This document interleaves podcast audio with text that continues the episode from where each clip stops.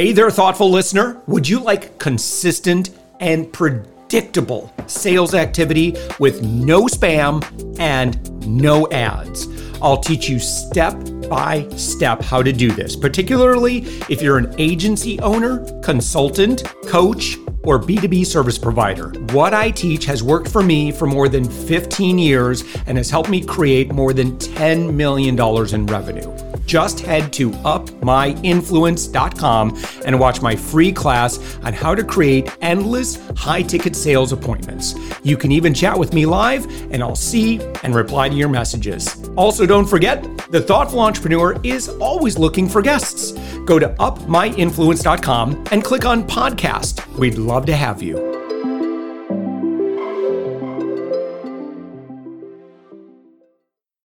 With us right now, it's Bernadette Boas. Bernadette, you are the founder of Ball of Fire Coaching. You're found on the web at balloffirecoaching.com.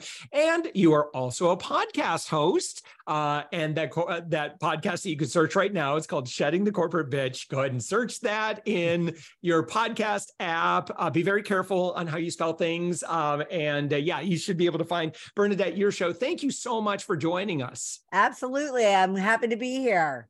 And, and what do you do? Uh, you know, ball of fire coaching. Who are you working with, and and and what outcomes are you helping to create? Uh, I am working with uh, corporate and entrepreneurial uh, executives, middle management to senior executives, CEOs, and I am really helping them to become a powerhouse leader. So I, I always say that I move them from being so-so manager of people to being a really powerhouse people manager or people leader. Yeah. Uh, so I want them to really kind of own their own their um, position in transforming not only themselves as a leader, but even their people. Yeah. What does that take today? Like, if we want to be a great leader of people, what are people expecting from our leaders? Being people. Um, you know, they want them to be people that they can relate to, that they can collaborate with, that they can talk with, that they can divulge with, that they can, you know, handle issues with, as opposed to just a taskmaster, as opposed to just somebody that's doling out you know, assignments and tasks, but really, you know, work with them to understand who they are, what are their goals, what are their ambitions, what are their, you know, gaps in their skill sets that are going to move them forward. You know, what are their desires and and um and uh aspirations for themselves as opposed to just expecting them to show up at work and start, you know, kind of doing the work. They want they want some people they can relate to. They want leaders that they can really relate to and that are people as opposed to just i always say robots like we're not robots we are people and uh, they need to be empathetic and compassionate and service oriented and really just you know um, just developers of uh, potential leaders and uh, and and real leaders out there. Does being a powerhouse leader mean that you have to either be you know kind of a strong red personality or an extrovert? Oh absolutely not. As a matter of fact the most effective leaders i've worked with over the years in throughout my corporate and entrepreneurial career have been more of those um, i won't call them introverts but i'll call them those quiet they sit back they listen they take it all in and they only speak when they actually really need to you know uh, make a point or communicate a you know an issue or bring up a uh, question but uh, no they don't have to be that if you you know at all if anyone knows the disc profiles or there's myers-briggs there's a number of profiles out there. But you like you said the red um, no they don't have to be extroverts. They can you know they just have to be um, courageous. They have to really have a desire, a passion to help others be even better than they are. So they have to really want to, you know, see their their own people uh, develop and grow, uh, and uh, that is what makes a great leader. I'm curious about your observations uh, from a generational perspective. So let's say that someone's listening to us and they say, "Well, um, we're an old company and I'm managing a bunch of boomers uh, versus someone who says, I just got put in a new position and it's a bunch of Gen Zs. Uh, how might their how they show up and how they engage with their people might be a little bit different. Well, well, they, and they both have some great opportunities, like great um, strengths about those generations, but they also have a, a significant challenges. So, for instance, in the boomers, they're very much set in their ways. And so a uh, an effective leader, a powerhouse leader really needs to recognize that. And what they need is they need uh, communication, engagement, inclusion around why am I going to be changing? Why do I need to change? How am I going to change? How is this going to affect me? And what is it going to do even to my being that they're seasoned or senior uh, what is that going to do to you know where i want to go before i really kind of end my career?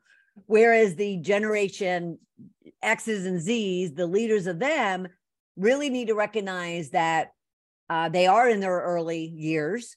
They do have ambitions and aspirations.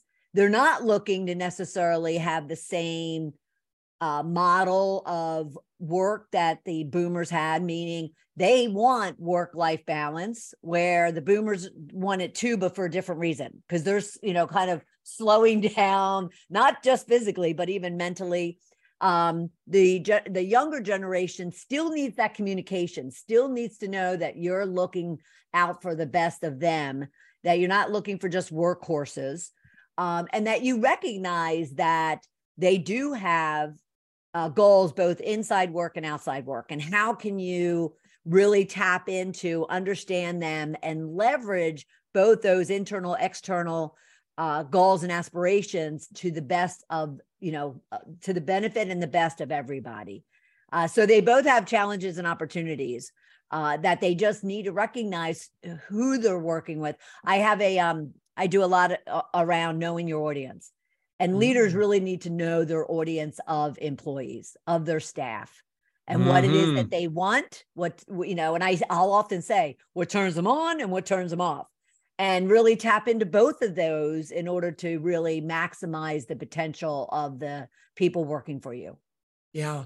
Uh, what other special considerations might leaders have today versus, you know, again, let's say that, you know, over the past few years, um, they, they, may have initially abruptly moved to more of a distributed workforce or, or a team that they're managing. And now it's like, well, I guess we're never coming back to the office. So I, here I am, you know, I'm managing a department of 25 people and we're all over the place for the most part. Um, any considerations um, just regarding maybe remote nature of those teams, communicating over tools like Slack and you know video conferencing, Zoom, et cetera, as opposed to you know, I would say back in the good old days, right? When we were all in the office around the water cooler and, you know, getting right. together in a boardroom kind of uh, opportunity, which just right. might not be happening today. No, right. And, um, you know, it's, it's funny because there was a good percentage of people that it wasn't happening before either. I mean, I've been remote since like 97. Mm. So, and my whole team had always been remote, but at the same time, it has been exasperated. So, what I talk to leaders about, and, and I do a lot of focus groups within uh, within organizations uh, to really understand from their people what it is that they need. So again, from a leader's perspective, they just need to ask and listen and consider what is it that's going to that's going to um, ensure that everyone is working at their at their best. At the same time they need to kind of be compassionate to the fact that this is a lot of change that's been going on. And the more you can communicate what you know uh, the change that's happening why it's happening the the benefit to to them the you know recognizing and acknowledging the potential negative impact to to their people the more that they can be disclosing and transparent and open and and compassionate about the fact that this is very disruptive to a good number of people especially different styles. You brought up styles. Especially different styles of people some are thrilled you know because they you know they like to kind of be on their own and isolated and just doing the job and then others need that engagement so I think they need to, you know, um, ask and listen and consider, be compassionate. I think they need to work work a plan and ask your people for ideas into a plan of okay so we're going to be remote 90% of the time. What you know what can we be doing 10% of the time to ensure that we are getting touchy feely with each other? Uh, that we are being able to work with one another face to face. And then at the same time provide yourself and others education on how do you optimize this environment that you and I are even on you know we're on Zoom. So how can you best ensure that this environment isn't so taxing? And what can you do even from like the backgrounds and the settings? I love yours. It's like it, it brings me immediate calm you know because you have plants back there and, oh, and yeah. whatnot and so and mine's a little sterile but what can we be helping each other with to make these environments um, that we're now you know kind of working in more engaging and more um, energetic yeah. and collaborative for one another yeah, I, I actually I'm a big fan of you know just something eh, eh, which as what might feel as trivial if you are, find yourself on Zoom calls frequently, understand that everything that's behind you and everything you're wearing, everything that's on screen that is your opportunity to represent who you are. Right. Uh, and it's all fair game. Uh, right. Certainly, if you're meeting with clients, if you have anything to do with sales, your prospects are going to be looking at that and they're going to be coming up with ideas about who you are. And right. so, right. if it's all kind of dark in the shadows, you the video quality is horrible, your backlit, you know, this yes. that's those are those are negatives and it's unfair to judge that but it's the yeah. reality of kind of right. how we do business today but it's um, also ne- i want to say it's also negative to yourself i mean like oh, I, yeah I get, yeah i get dressed up even when i'm working from home mm-hmm. um only because that that gives me a certain energy and a certain focus yeah. and so those you know you have to consider what is going to bring you energy if you if you are living on zoom for 12 hours um and what's going to help with others that are that are interacting with you. Hmm.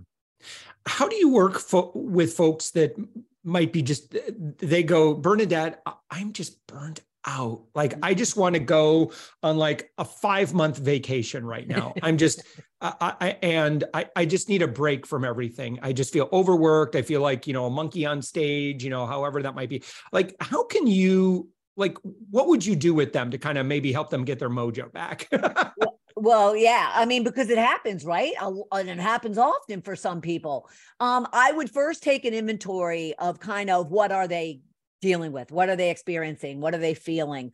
Kind of walk me through a day in the life of you and and what is causing the highs and the lows what and even like we're talking about what is the environment what who are the people you're working with what's the type of work you're doing you know what are you doing inside and outside of work and then, you know, we look at even from a time management perspective, uh, because a lot of the burnout uh, certainly can be can be looked at as, oh God, they're just piling on the work. Mm. Um, but I was even having a conversation with a whole room of executive leaders yesterday.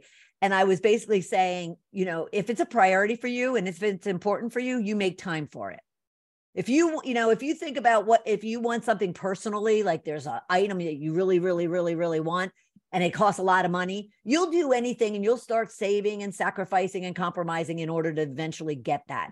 If you want to get out of being burned out and stressed out then you'll do the work to really assess what's causing the the burnout and the stress and the overwhelm.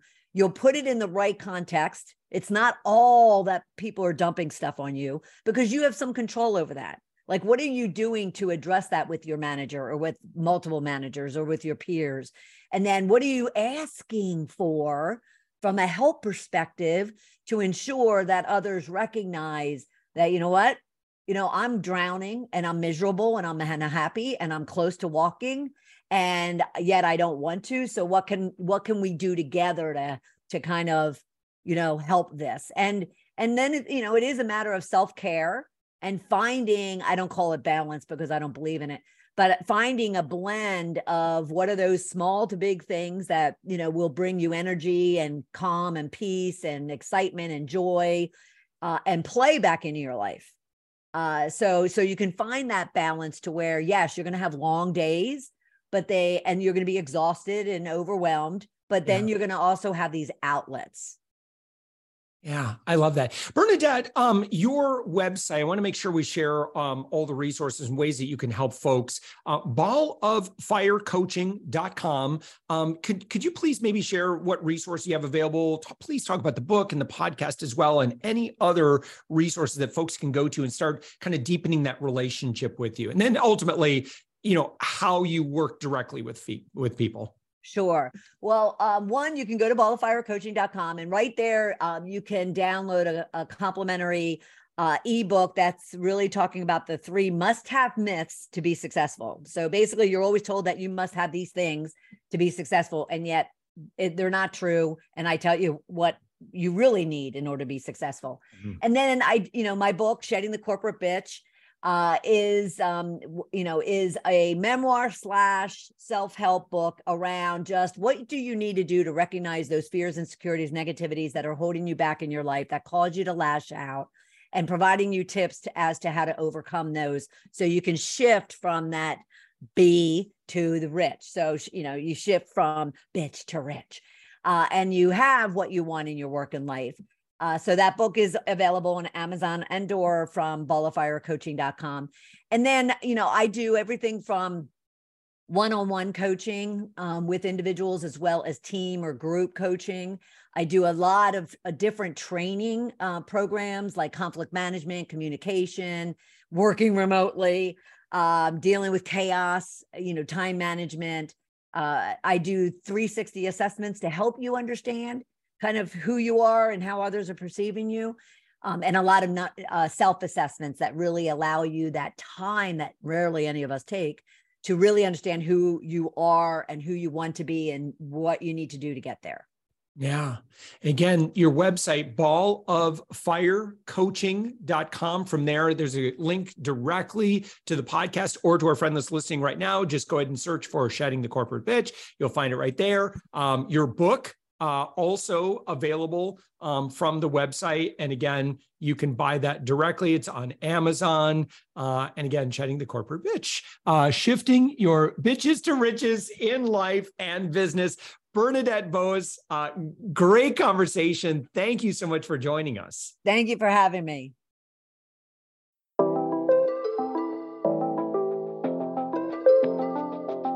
Thanks for listening to the Thoughtful Entrepreneur Show. If you are a thoughtful business owner or professional who would like to be on this daily program, please visit upmyinfluence.com slash guest.